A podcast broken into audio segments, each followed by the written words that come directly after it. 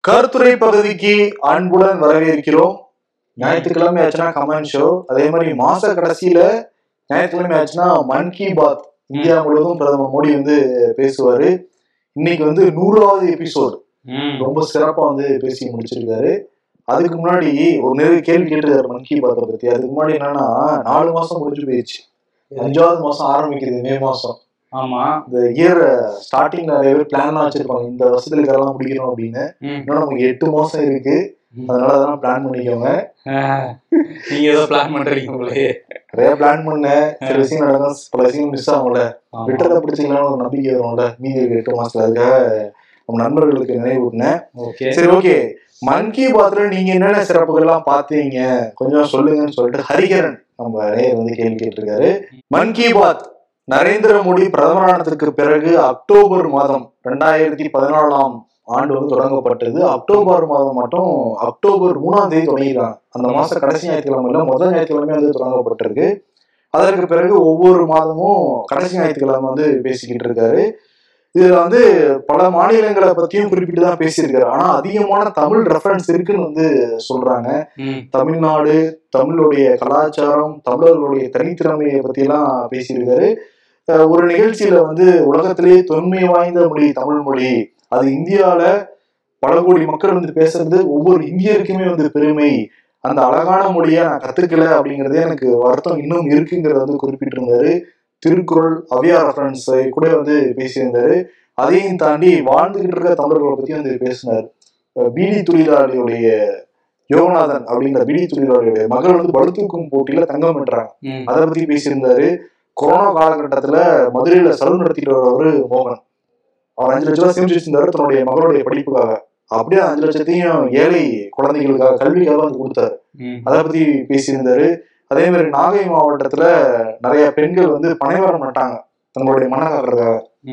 அந்த ரெஃபரன்ஸ் எடுத்திருந்தாரு உத்தரமேரூர் கல்வெட்டு வில்லுப்பாட்டு அப்படின்னு ஏகப்பட்ட தமிழ் ரெஃபரன்ஸும் இருக்கு. அதே மாதிரி பல மாநிலங்களை பத்தி பேசியிருக்காரு. ஆமா தமிழ் ரெஃபரன்ஸ்ங்கிறது எப்பவுமே அதிகமா இருந்திருக்கு. இந்த மனிதர்களை பத்தி பேசினதுல ஆந்திரால உள்ள மனிதர்களை பத்தி தான் அதிகமா பேசியிருக்காரு அப்படின்னு ஆந்திரா பிஜேபில சொல்லிட்டு இருக்காங்க. மொத்தம் பதினஞ்சு பேர் ஆந்திராவை ஆந்திரால இருக்கவங்கள பேசியிருக்காங்களாம். ஒருவேளை அந்த மிஷன் சவுத்துல இதையும் சேர்த்துட்டாங்களோ? சவுத் இந்தியால இருக்கவங்கள பத்தி தான் நிறைய பேசிட்டு இருக்காரு. அதை தாண்டி நிறைய நல்ல விஷயங்கள் இந்தியா முழுக்க தெரிஞ்சிருக்கு. அவர் பேசுனதுனால வந்து நிறைய பேர் பத்தி தெரிஞ்சிருக்கு. இது வந்து வார வாரம் நீங்க சொன்ன மாதிரி அந்த கடைசி ஞாயிற்றுக்கிழமை பதினோரு மணிக்கு காலையில பேசுறாரு. இது ஆல் இந்தியா ரேடியோலையும் தூர்தர்ஷன்லையும் இதை ஒளிபரப்புறாங்க. அந்த ஆல் இந்தியா ரேடியோவில் ஒளிபரப்பும் போது சாதாரணமா ஒரு நிகழ்ச்சி வரும்போது இடையில பத்து செகண்ட் ஆட் ஸ்லாட்டுக்கு வந்து ஐநூறுல இருந்து ஆயிரத்தி ஐநூறுரூவா தான் வாங்குவாங்களாம். இந்த இவர் பேசும்போது இடையில ஒரு ஆட் ஸ்லாட்டுக்கு ரெண்டு லட்ச ரூபா வரையும் வாங்குறதா வந்து சொல்றாங்க. அது ஒரு தரவு இருக்கு. எப்பவும் வந்து பிரதமர் மோடி மட்டும்தானே இதுல பேசுவாரு. இதை தாண்டி வந்து ஜனவரி இருபத்தேழு ரெண்டாயிரத்தி பதினஞ்சு அந்த அன்னைக்கு வந்து ஒபாமாவும் அவரோட சேர்ந்து பேசியிருக்காரு மோடியோட. ஏன்னா ஜனவரி இருபத்தாறு அந்த ரிபப்ளிக் டே செலிப்ரேஷனுக்கு சீஃப் கெஸ்டா ஒபாமா வந்து வந்திருந்தாரு. அந்த டைம்ல வாங்க சேர்ந்து பேசலாம்னு சொல்லியிருப்பார் போல. சரி ரெண்டு பேரும் வந்து சேர்ந்து பேசியிருக்காங்க அந்த டைம்ல சமீபத்துல அந்த ஐஏஎம் தரவுகள் பார்த்தோம். அதுல வந்து நூறு கோடி பேர் ஒரு தடவையாவது கேட்டிருப்பாங்க. இந்தியாவில் உள்ள மக்கள்ல நூறு கோடி பேர் வந்து ஒரு தடவையாவது இதை கேட்டிருக்காங்கன்னு சொல்லியிருந்தாங்க. அதை தாண்டி வந்து இப்ப இருபத்தி மூன்று கோடி பேர் வந்து தொடர்ச்சியா கேட்டுட்டு இருக்காங்க அப்படின்லாம் வந்து தரவுகள் சொல்லியிருந்தாங்க. சொல்லியிருக்காங்க. சொல்லியிருக்காங்க. நூறு கோடியில் ஒருத்தரா இருபத்தி மூணு கோடியில் ஒருத்தரா? இருபத்தி மூணு கோடியில கண்டிப்பா கிடையாது. நூறு கோடியில இந்த தமிழ் ரெஃபரன்ஸ் எல்லாம் பேசும்போது சில சமயங்கள்ல நம்ம அதை கட் பண்ணி போடுறாங்களா? அதெல்லாம் பார்த்திருக்கோம். ஆமா. அதெல்லாம் சேர்த்து தான் வந்து அவங்க சொல்றாங்க அந்த நூறு கோடிங்கிறது. முக்கியமான இந்த மன் கி அரசியல் சாராத பேச்சுக்கள் தான். அரசியல் சாராத பேச்சுக்கள் இருந்தா கூட சில விமர்சனங்கள் இருக்கு. நம்ம சொல்ற மாதிரி இப்போ யூபியில வந்து உள்ளாட்சி தேர்தல் நடக்க போகுது.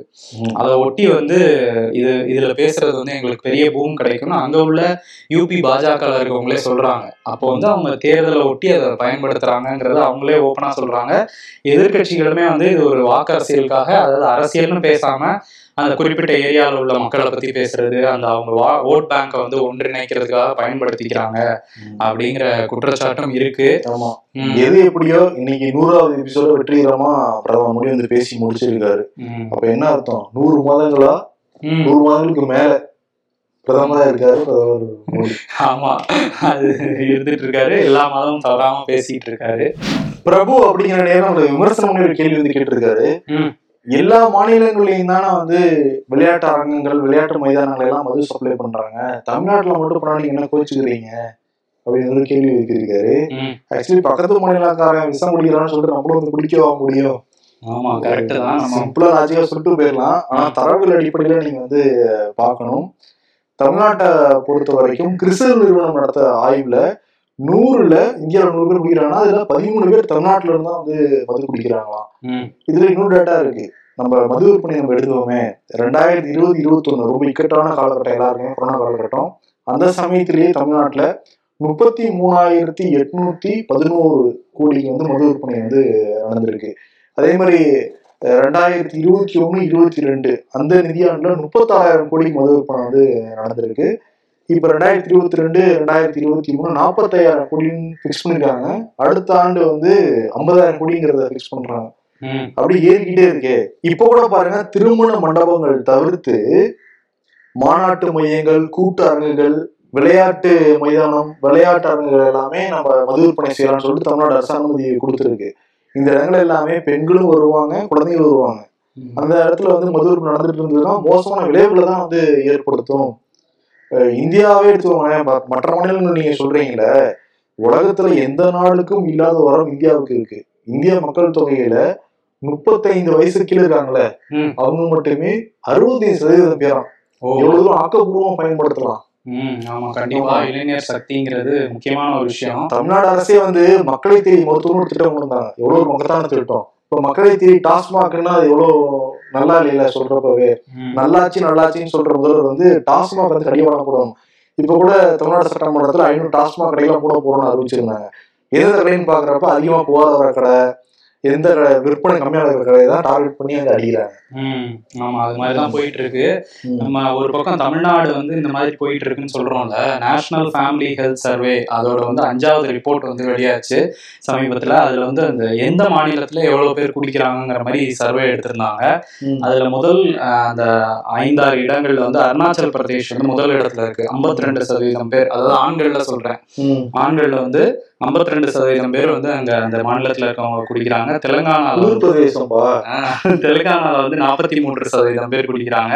அது குளிர் பிரதேசமா சிக்கிம் வந்து முப்பத்தொன்பது சதவீதம் பேர் அந்தமான் நிக்கோபார். இது வந்து எல்லாமே கம்பைண்டா தான் விட்டுருக்காங்க. மாநிலங்கள் மட்டும் இல்ல யூனியன் பிரதேசங்களும் இருக்கு. அந்தமான நிக்கோபார்ல முப்பத்தெட்டு சதவீதம் பேர் மணிப்பூர்ல முப்பத்தி ஏழு சதவீதம் பேர். கோவால முப்பத்தி ஆறு சதவீதம் பேர் சத்தீஸ்கர்ல முப்பத்தி நாலு சதவீதம் பேர். இந்த மாதிரி அந்த டாப் ரிப்போர்ட்ஸ் வந்துட்டு இருக்கு. இது முதல் ஏழு இடங்கள்ல இருக்கு. பதினோராவது இடத்துல இருக்கிற தமிழ்நாடு வந்து இருபத்தைந்து சதவீதம் பேர் வந்து குடிக்கிறாங்க நம்ம மக்கள் தொகையில அப்படிங்கிறது தான் அந்த மத்திய அரசோட ஒரு சர்வேல கிடைச்ச ஒரு ரிசல்ட். இருந்தா கூட இருபத்தைந்து சதவீதம்ங்கிறது வந்து நம்ம கொண்டாட வேண்டிய விஷயம்லாம் கிடையாது. கொண்டாடுறது நம்ம பதினோராவது இடத்துல தான் இருக்கோம் அப்படின்னு சொல்லிக்கக்கூடிய விஷயம்லாம் இது கிடையாது. ஏன்னா வந்து முன்னோடி மாநிலம் தமிழ்நாடு நம்ம இந்தியாக்கே அப்படின்னு சொல்றோம். அப்படி இருக்கும்போது இதுல வந்து நம்ம பதினோராவது இடத்துல இருக்கோங்கிறதெல்லாம் கொண்டாடவே கூடாது. இன்னும் குறைக்கதாங்க. இன்னும் அந்த இருபத்தஞ்சு சதவீதம் இன்னும் குறைக்க தான் பார்க்கணும் ஏன்னா வந்து இங்க எல்லா வீதிக்கு வீதி டாஸ்மாக் இருக்கா? அதனால நிறைய பேர் வந்து அதுல போய் கிடக்கிறதுனால நிறைய குடும்பங்கள் வந்து நடு ரோட்டுக்கு வர்றதை நம்ம கண்கூடா பாக்குறோம் இதுல வந்து ஆவண காப்பு அறிக்கை ஒண்ணு இருக்கு. தமிழ்நாட்டுல நடக்கிற நிறைய குற்றச்செயல்களுக்கு மதுதான் அடிப்படை காரணங்கிறதே அவங்க தெரிவிச்சிருக்காங்க. பதினோராயிரத்துல இருந்தா கூட இங்க நிறைய குற்றங்கள் காரணம் மதுதானே ஆமா இன்னும் குற்றங்களை கம்மி பண்ணலாம். நம்ம கம்பேர் பண்ணும்போது அதே மாதிரி வெளி மாநிலங்கள்ல வந்து சில இடத்துலலாம் சொல்றாங்க அங்க மது இல்லை அப்படிங்கிற மாதிரி. அந்த மாதிரி இடங்கள்ல எல்லாம் கூட கஞ்சா புழக்கம் அந்த மாதிரியான குட்கா புழக்கம் இந்த மாதிரி ஏதோ ஒரு வகையில மது வந்து அந்த மாநிலத்திலயும் இருந்துகிட்டு தான் இருக்கு. ஒரு போதை இருந்துகிட்டே. போதை இருந்துகிட்டே தான் இருக்கு இந்தியா முழுக்க. போதைங்கிறத ஒழிக்கணும் அதனால நிறைய குற்றங்கள் வந்து நடந்துட்டு இருக்குங்கிறது தான் தரவுகள் சொல்லுது. நம்மளோட நிலைப்பாடு ஒரே நிலைப்பாடு தான். பேன் டாஸ்மாக் அதுல எந்த மாற்றமும் கிடையாது. ராஜசேகரன் அப்படிங்கிற நேயர் வந்து அந்த பழைய ஓய்வூதிய திட்டம் எந்தெந்த மாநிலத்துல அமல்ல இருக்கு இருக்கா இல்லையா அப்படிங்கிற மாதிரி கேட்டிருந்தாரு. அமல்படுத்தி இருக்காங்க எங்க அப்படின்னா சத்தீஸ்கர் ஹிமாச்சல் ராஜஸ்தான் ஜார்க்கண்ட். இந்த நாலு மாநிலத்திலயும் அமல்ல இருக்கு. பஞ்சாப்ல வந்து நாங்க கொண்டு வருவோங்கிற மாதிரி அங்க உள்ள ஆம் ஆத்மி அரசு வந்து சொல்லி அதற்கான வேலைகளையும் நடந்துட்டு இருக்காங்க சட்டமன்றத்துல அதை பத்தி பேசினாங்க. அதுக்கான குழுவெல்லாம் அமைச்சிருக்காங்க. விரைவில் கொண்டு வருவோங்கிற மாதிரி அங்க சொல்லியிருக்காங்க. இந்த நாலு மாநிலங்கள் அமல்ல இருக்குல்ல அதுல ஜார்க்கண்ட்ல மட்டும் ஜார்க்கண்ட் முக்தி மோர்ச்சா அந்த கட்சி வந்து ஆட்சியில இருக்கு. ஆனா கூட்டணியில அங்க காங்கிரஸ் இருக்காங்க. மற்ற மூன்று மாநிலங்களான சத்தீஸ்கர் ஹிமாச்சல் ராஜஸ்தான் இது மூணுலையுமே காங்கிரஸ் தான் ஆட்சியில இருக்காங்க. இதுல என்ன ஒரு வேடிக்கைனா காங்கிரஸ் இப்ப ஆட்சியில இருக்கிற இடத்துல கொண்டு வருவோம்னு சொல்றாங்கல்ல கொண்டு வந்தும் இருக்காங்க ராஜஸ்தான் இந்த மாநிலங்கள்லாம். ஆனா அவங்க தான் அதை வந்து வேணாம்னு சொன்னது ரெண்டாயிரத்தி நாலுல ஜனவரி ஒண்ணாம் தேதி இந்த சட்டத்தை வந்து அதாவது பழைய ஓய்வூதிய திட்டத்தை நீக்கிட்டு புதிய ஓய்வூதிய திட்டத்தை கொண்டு வந்ததே காங்கிரஸ் தான். அப்போ வந்து நம்ம பொருளாதாரம் வந்து பின் பிற்காலத்துல வந்து இதனால பயங்கரமா அடிபடும் அப்படின்லாம் பேசினாங்க. ஆனா இவங்களே வந்து இப்ப கொண்டு வராங்க. அதுதான் ஒரு முரணா இருக்குது. இந்த பழைய ஓய்வூதிய திட்டத்துல எப்படின்னா நம்ம வாங்குற அவங்க வாங்குற சம்பளத்துல பாதி சம்பளம் வந்து பென்ஷனா கொடுக்கப்படும். எந்த பிடித்தமும் இருக்காது. அவங்க சம்பளத்துல எந்த பிடித்தமும் இருக்காது. ஆனா அந்த ரெண்டாயிரத்தி நாலுக்கு அப்புறம் ஜாயின் பண்ணவங்களுக்கு அந்த புதிய ஓய்வூதிய திட்டத்துல வந்து அவங்க சம்பளத்துல இருந்து பத்து சதவீதம் பிடிப்பாங்க. அப்புறம் அகவிலைப்படி பிடிப்பாங்க. அதுவும் ஒரு நிலைவா நிலையான ஓய்வூதிய திட்டமா அது இல்லை அப்படிங்கறதுதான் அரசு ஊழியர்களோட குற்றச்சாட்டா இருக்கு. திமுக அரசு வாக்குறுதி கொடுத்திருந்தாங்க. இதுக்கு முன்னாடி வந்து அதிமுக அரசு வாக்குறுதி கொடுத்திருந்தாங்க. நிறைவேற்றவே கிடையாது. பட் திமுக வந்து அடிச்சு சத்தியம்லாம் பண்ண மாதிரி தான் சொன்னாங்க. வந்துட்டோம்னா நிச்சயம் பழைய பழைய அந்த பென்ஷன் கொண்டு வருவோம்னு சொன்னாங்க. போன வாரம் கூட ரிப்பன் மாளிகை முன்னாடி அரசாங்க ஊழியர்கள் போராட்டம்லாம் பண்ணாங்க ஆர்ப்பாட்டம்லாம் வந்து பண்ணியிருக்காங்க. பட் திமுக அரசு பத்தி சட்டமன்றத்துல கூட பேசல. ஆமா கூட பேசுனதா இப்ப நீங்க சொன்னீங்க. பேசல. பட் தேர்தல் நெருங்க நெருங்க பேசலாம். ஆனா பிடிஆர் முன்னாடி வந்து அதெல்லாம் வாய்ப்பு இல்லைன்னாரு அதுக்கு பிறகு நான் அப்படி சொல்லலைங்கிறதே வந்து குறிப்பிட்டு இருந்தாரு. ஆனா இங்க இருக்கிற அரசாங்க ஊழியர்கள் எல்லாரும் எதிர்பார்க்கறது அந்த பழைய பென்ஷன் வேணும் வேணும்னா தொடர்ந்து கோரிக்கை வச்சுக்கிட்டு இருக்காங்க. திமுக ரொம்ப நம்பிக்கையாவும் இருக்காங்க. அவங்க நிறைவேற்றாத சூழல்ல ஆமா ஒரு பிரச்சனை வெடிக்கலாம் எதிர்காலத்துல. எப்பவும் அரசு ஊழியர்கள் பெரும்பாலானவர்கள் திமுக ஆதரவா தான் இருப்பாங்க. அந்த சங்கங்கள்லாம் இப்ப அவங்களே அவங்களுக்கு எதிராக வந்து போராடிட்டு இருக்காங்க. இந்த பழைய ஓய்வூதிய திட்ட விஷயத்துல. ஆனா அமல்ல இருக்கான மோடி என்ன சொல்லியிருக்காருன்னா ராஜ்யசபால இந்த பிப்ரவரி மாசத்துல பேசினார்ல. அப்ப என்ன சொன்னார்னா இந்த மாதிரி பழைய ஓய்வூதிய திட்டத்தை சில மாநிலங்கள் வந்து கொண்டு வராங்க. ஆனா இது குழந்தைகளோட எதிர்காலத்தோட நம்ம விளையாடுற மாதிரி தான். ரொம்ப எச்சரிக்கையா இருந்துக்குங்க. பக்கத்து நாடெல்லாம் பாருங்க. அதாவது இலங்கை பாகிஸ்தான்லாம் சொல்லி அதாவது பக்கத்து நாடுகள்லாம் பாருங்க. பொருளாதார நெருக்கடியில தத்தளிச்சுக்கிட்டு இருக்காங்க. இந்த மாதிரி ஒரு ஓய்வூதிய திட்டம் கொண்டு வந்தா அதுல நம்ம நிறைய கொடுக்க வேண்டியது இருக்கும். ஏன்னா சில பேர் வந்து பென்ஷன் அந்த அவங்க பணிக்காலமே முப்பது ஆண்டு தான் இருக்கும். அதுக்கப்புறம் பென்ஷனே நாற்பது ஆண்டு வரையும் வாங்குவாங்க அப்படிங்கிற மாதிரி சொல்றாங்க. அப்படின்னு வந்து பாஜக காரங்களாம் சொல்றாங்க. மோடியும் அதுதான் சொல்றாரு. மோடி சொல்லி இதை வந்து இதுல வச்சுக்கிட்டு நீங்க இதை கொண்டு வரக்கூடாதுங்கிற மாதிரி அவர் பேசியிருந்தாரு ராஜ்யசபால. ஆனா வந்து நீங்க அதுக்கு நீங்க இறந்து சொல்ல முடியும் உங்ககிட்ட? இல்ல அதெல்லாம் வந்து சொல்றாங்க. பிஜேபி தரப்புல முன்வைக்கிறாங்க மோடியுமே அது ராஜ்யசபால வந்து பேசியிருக்காரு. நம்ம அதனால பொருளாதார பிரச்சனைகள் வரும். பழைய ஓய்வூதிய திட்டத்தால அப்படிங்கிறத அவர் சொல்றாரு. ஓகே பொறுத்திருந்து பார்ப்போம் தமிழ்நாட்டுல கொண்டு வருவாங்களா மாட்டாங்களா? அமீர் அப்படிங்கிற நேர் வந்து வாட்ஸ்அப்ல கேட்டிருக்காரு. சுற்றுலாத்துறை அமைச்சர் K K S R Ramachandran வந்து வனப்பகுதிகளில் சட்டவிரோதமா சாலை அமைச்சிருக்காருன்னு சொல்றாங்களே அதை பத்தி விசாரிச்சு சொல்லுங்கன்னு சொல்லியிருக்காரு. அவர் அமைக்கல அவருடைய மருமகன் சிவகுமார் அப்படிங்கிற அமைச்சர் வந்து மாட்டிக்கிட்டாரு. கோத்தகிரி கோடநாடு பக்கத்துல இருக்கிற மேடநாடு வனப்பகுதி பாதுகாக்கப்பட்ட வனப்பகுதி இது. இந்த வனப்பகுதியில வந்து கரடி புலி காட்டு விலங்குகள் ஏகப்பட்ட விலங்குகள் இருக்கு. குறிஞ்சி புதர்கள்னு வந்து இந்த பகுதியை வந்து அழைக்கிறாங்க. இந்த பகுதியில தனியார் தேயிலை எஸ்டேட் அதை நடத்திட்டு இருந்தவர் தான் வந்து சிவகுமார். இவர் அமைச்சருடைய மருமகன் இவர். ரெண்டு கிலோமீட்டருக்கு வனப்பகுதியில அனுமதி வாங்காம அவங்க வந்து சாலையை அமைச்சிருக்காங்க. அதற்கு பிறகு வனத்துறையில புகார் போய் அவங்க விசாரிச்சதுல அவங்க சாலை அமைச்சது உண்மைதான் அப்படின்னு தெரிஞ்சதுனால எஸ்டேட் மேலாளர் பாலமுருகன் அப்புறம் கனரக இயந்திரம் ஓட்டுநர்கள் ரெண்டு பேர் மேல முன்னாடி கேஸ் போட்டிருந்தாங்க. எஃப்ஐஆர் பதிவு பண்ணியிருந்தாங்க. மருமகன் மேல கேஸ் போடவே இல்லை. அப்புறம் அடுத்த நாள மருமகன் மேலேயே வந்து கேஸ் போட்டு இப்போ ஜாமீன்ல வெளியே இருக்காரு. ஆனா குற்றவாளி தான் அது. பட் இவங்க ஆட்சி அதிகாரத்துல இருக்கிறதுனால எல்லாம் நம்ம தான் நம்ம பாத்துக்கலாம்ப்பான்னு சொல்லியிருப்பாங்களோ அப்படின்னு எண்ணம் அங்க இருக்கிற மக்களுக்கு இருக்கு. ஆமா அரசியல் கட்சி தலைவர்களுக்கு அவங்க ஒரு தனி ரூல் வச்சிருக்காங்க. அங்க அந்த வனப்பகுதியில வசிக்கிற அந்த பழங்குடி மக்களுக்கு எந்த வித ஒரு வசதியும் பண்ணி தர முடியாது. ஏன்னா வந்து நாங்க வந்து அந்த இடத்துல வனப்பகுதின்னு சொல்லி சொல்லிடுறாங்க. அவங்க மேற்கூரை மாற்றினாலும் நம்மளே ஜூனியர் விடல எழுதினோம்ல மேற்கூரை மாத்தினாலே அவங்களுக்கு ஆயிரம் கண்டிஷன் இருக்கு. ஆனா மோடி வராரு அப்படிங்கிறதுக்காக முதுமலையில ரோடு போட்டாங்க. இவர் மருமகனுக்காக ரோடெல்லாம் போட்டிருக்காரு. அவர் அவர் போடல அவர் மருமகனுக்காக போட்டிருக்காங்கல்ல ஒரு அமைச்சரோட மருமகனுக்காக தான் போட அவரே வந்து போட்டிருக்காரு. போட்டிருக்காரு. தெரியுமா தெரியாத தகவல் கேட்டா அப்படிதான் சொல்லுவாங்க. தெரியாதும்பாங்க. இருந்தாலும் அவர் ஏற்கனவே வனத்துறை அமைச்சராக வேற இருந்தார்ல மாத்துனாங்கல்ல இப்பதான் இலாக்கா மாத்துனாங்க. ம் மேபி அந்த சமயத்துல போட ஆரம்பிச்சிருக்கலாம். முடியறப்ப முடியறப்ப அவர் சுற்றுலாத்துறைக்கு மாத்திட்டாங்க. ஆமா. எப்படி இருக்காங்க பாருங்க. நிவேதா அப்படிங்கிற நேர் வந்து இந்திய ராணுவத்துல ஒரு ஆடு இருக்காமே அப்படின்னு கேட்டாங்க. ராணுவத்துல ஆடா? நான் கூட காவல்துறையில தானே நான் கூட இல்ல நான் கூட இந்திய ராணுவத்துல கருப்பு ஆடு இருக்கும் போல அப்படின்னு சர்ச் எல்லாம் பண்ணி பார்த்தா உண்மையிலேயே ஒரு ஆடு இருக்கு. அது பேர் வந்து சாத்வீர் அப்படின்னு சொல்றாங்க. அந்த சாத்வீர் பரம்பரை ஆடுகள்ல ஆறாவது பரம்பரை ஆடு தான் இப்ப இருக்கான். அந்த இந்திய ராணுவத்துல குமாவுன் அப்படிங்கிற பகுதியில யூனிட் செவன் குமாவுன்னு ஒரு பட்டாலியன் இருக்கு. அந்த பட்டாலியன்ல இந்த ஆடும் ஒரு சோல்ஜரா இருக்கு. ஹவில்தார் அப்படின்னு சொல்றாங்க. அப்படின்னா சோல்ஜரா சோல்ஜர் பதவி மாதிரி கொடுத்து அந்த ஆடை வச்சிருக்காங்க. இது எப்படின்னா ஆயிரத்தி தொள்ளாயிரத்தி அறுபத்தி மூணுல அந்த குமாவுன் பகுதியில இருக்கவங்க அந்த பனிச்சருக்கு ஆன இடத்துல வந்து போயிருக்காங்க ரோந்து பணிகளுக்கு. ரொம்ப கஷ்டமா இருக்குமா? அந்த இடத்துல ரொம்ப ஸ்டீப்பா இருக்குமா? ரொம்ப கஷ்டப்பட்டு இறங்கிட்டு இருந்தாங்களாம். ம். அப்போ ஒரு ஆடு வந்து ரொம்ப சாதாரணமா அந்த பகுதியில போயிட்டு இருந்துச்சான் இந்த ஆடை நம்ம தத்தெடுத்தா என்ன அப்படின்னு சொல்லிட்டு கூட்டிட்டு வந்துட்டாங்களாம் இங்க. அவங்களோட அந்த பெட்டாலியன் அந்த பகுதிக்கு கூட்டு வந்து அதை வளர்த்துருக்காங்க. இது வந்து அந்த ஆடை எப்பவுமே வச்சிருக்காங்களாம். அதாவது ஒரு அந்த பத்து வயசு வரையும் ஒரு ஆடு இருக்குமா அதுக்கப்புறம் அது ரிட்டையர் ஆயிருமா? ரிட்டையர் ஆனதுக்கு அப்புறம் அந்த ஆடு இறந்து போயிட்டா ராணுவ மரியாதையோட மூன்று குண்டுகள் முழங்க அதை அடக்கம் பண்ணுவாங்களாம். அதுக்கடுத்து இன்னொரு ஆடை கொண்டு வந்து அது பத்து வருஷம் வந்து வச்சிருப்பாங்களாம். இதே மாதிரி ஆறாவது ஆடு இப்ப இருக்கலாம். இது வந்து ஒரு இது சம்பிரதாயமா பண்ணிட்டே இருக்கேப்பா. ஆமா. பிரதமர் மோடிக்கு தெரிஞ்சா வாரிசு ஆடு இருக்கக்கூடாதுன்னு சொல்லுவாங்க. ஆமா சொல்லுவாரு.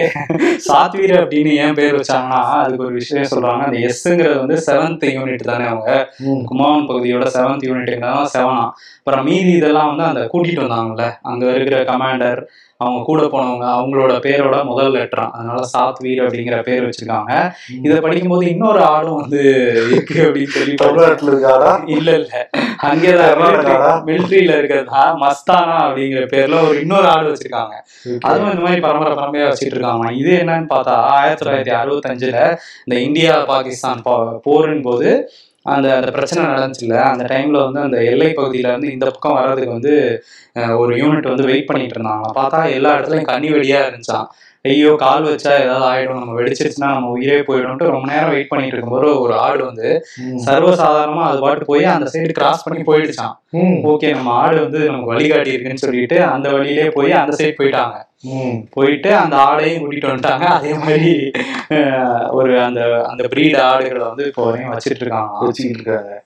சரி ஓகே அந்த இந்த ஆடு என்ன வேலை பண்ணும்? இந்த ஆடு ஓகே அதை கண்டுபிடிக்க கூட கண்டுபிடிக்குது ஆடு அந்த நடந்து போச்சு இல்ல அந்த கன்னிவெடி கண்டுபிடிக்கல.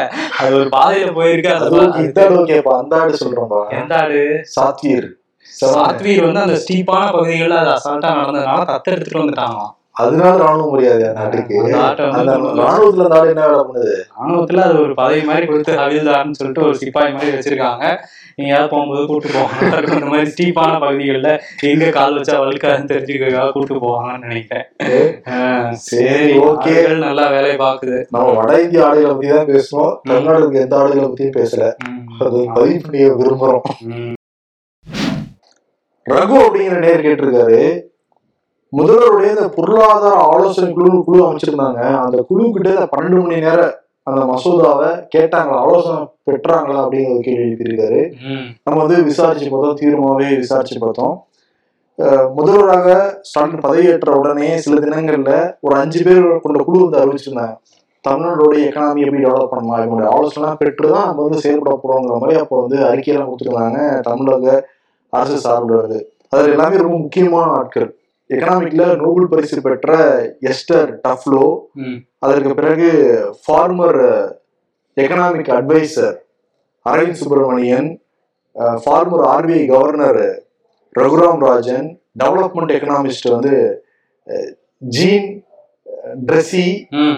அப்புறம் நாராயணன் போன்ற ஐந்து பேர் கொண்ட குழு வந்து அமைச்சிருந்தாங்க இப்ப ஃபேக்டரிஸ் ஆக்ட் நைன்டீன் ஃபார்ட்டி படி தான் அந்த எட்டு மணி நேரத்துல இருந்து பன்னெண்டு மணி நேரமா வந்து மாத்தி திருப்பி அந்த இது வா- மசோதா வந்து வாபஸ் பெறப்பட்டது சொல்லிட்டு தமிழ்நாடு அரசு அதை அறிவிச்சிருக்காங்க. ஆமா நிறுத்தி வச்சிருக்காங்க. ஆமா திமுக கூட்டணி இருக்கிற சிபிஐ சிபிஎம் காங்கிரஸ் தமிழ்நாடு வாழ்வுரிமை அப்புறம் மனிதநேய மக்கள் கட்சி எல்லாருமே எதிர்ப்பு. அதே மாதிரி ஏடிஎம்கே பிஎம்கே பிஜேபி எதிர்கோஷ்டியும் வந்து எதிர்ப்பு. ம். இவங்ககிட்ட ஆலோசனை வாங்கினாங்க கேள்வி? ஆலோசனை வாங்கலைங்கிறது தான் உண்மை. பதில். எந்த ஆலோசனையும் வாங்கவே இல்லை அவங்க கிட்ட இருந்து.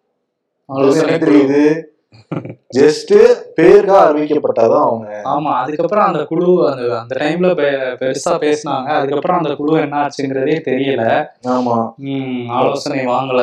அதேதான். அந்த ஜீன் ரைசி அவர் என்ன சொல்றாருன்னா இது இம்ப்ளிமெண்ட் ஆச்சுன்னா பெண்களுக்கு தான் பாதகம் வந்து முடியும். ஏன்னா பன்னெண்டு மணி நேரம் நிச்சயம் வந்து பெண்கள் வேலை செய்ய முடியாது. கம்பெனிஸ் வந்து பன்னெண்டு மணி நேரம் வேலை செய்யறவங்களுக்கு மட்டும் தான் வேலை அப்படின்ட்டாங்கன்னா பெண்களுடைய வேலை தான் முதல்ல வந்து அடிவாங்க அப்படிங்கிற அவர் வந்து குறிப்பிட்டிருக்காரு. ஆலோசனை வாங்கலைங்கிறதா உண்மை. பேருக்கார அறிவிக்கிறாங்க போல இருக்குப்பா கவர்ச்சியா இருக்கும்ல அறிவிச்சா சூப்பரா இருக்கா? எங்களும் இவங்க தான் அட்வைஸ் பண்றாங்க. ஆஹா பிரமாதமா இருக்கே. ஆனா முக்கியமான திட்டம் கொண்டு அவங்க அட்வைஸ் வாங்க மாட்டோம். ஆனா பேரெல்லாம் நல்லா வைப்பாங்க டிஎம்கே கவர்மெண்ட்ல அந்த குழுவெல்லாம் என்ன ஆகுதுன்னு தான் தெரியல. ஆலோசனை குழுக்கிட்டே ஆலோசனை வாங்கல? ஓகே இந்த வாரம் கருத்துரை பகுதி உங்களுக்கு நிறைவா இருந்திருக்கும்னு நம்புறோம். ஏன்னா எல்லா கேள்வியும் கொஞ்சம் டெப்தான ஒரு கேள்விகள் டீட்டெயிலா பேச வேண்டிய சூழல் ஏற்பட்டிருக்கு.